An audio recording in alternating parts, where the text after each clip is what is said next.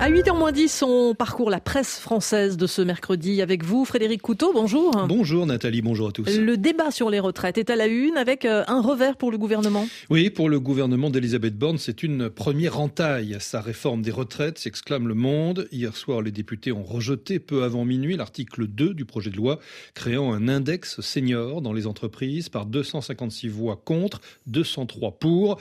Une première défaite aussi pour les élus de la coalition présidentielle sur ce texte dont la mesure principale est le recul de l'âge légal de départ à la retraite de 62 à 64 ans.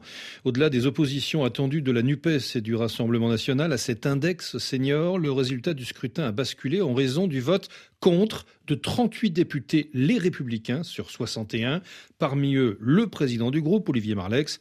Tous contestent l'utilité et même la constitutionnalité de l'introduction d'un tel outil par le biais d'un projet de loi de financement rectificatif de la sécurité sociale.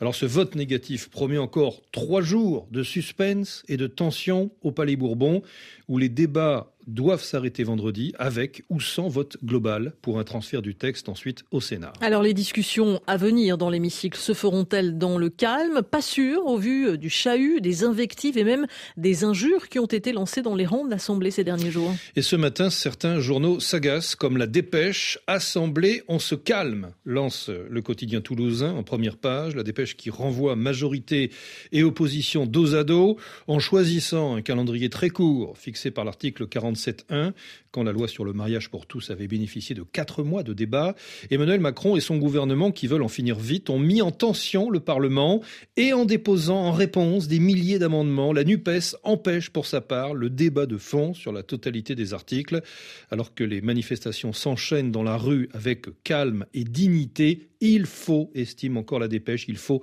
que l'Assemblée, en miroir, contienne les excès et les outrances et retrouve le sérieux et le sens civique de sa mission. Libération pointe également ce que le journal appelle l'erreur stratégique de la NUPES. En poussant aussi loin la conflictualité pour répondre à la brutalité procédurale de l'exécutif, les troupes de Jean-Luc Mélenchon dépassent certaines limites et risquent d'éloigner un peu plus de la gauche les électeurs partis chez Le Pen.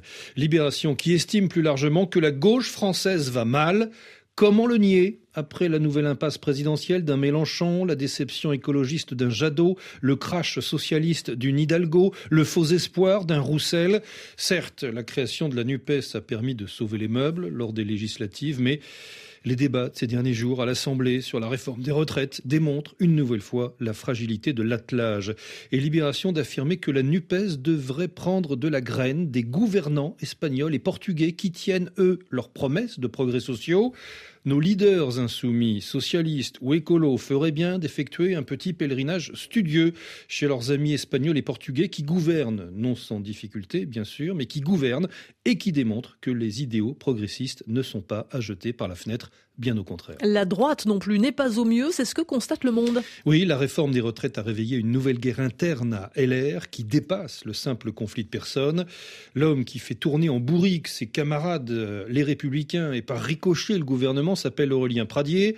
Du haut de ses 36 ans, le député du Lot, belle stature et regard charbonneux, menace de ne pas voter la réforme des retraites.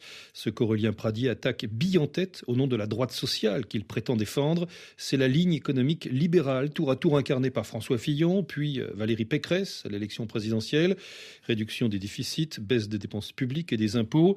Éric Ciotti et Bruno Retailleau estiment que cette orientation fait partie de l'ADN de LR. Lui la combat frontalement. Résultat, soupire enfin le Figaro, diminué de scrutin en scrutin. Les républicains ont la hantise d'une nouvelle division, la prochaine leur étant probablement fatale. La revue de la presse de Frédéric Couteau. Merci Frédéric, à tout à l'heure pour un coup d'œil aux journaux africains.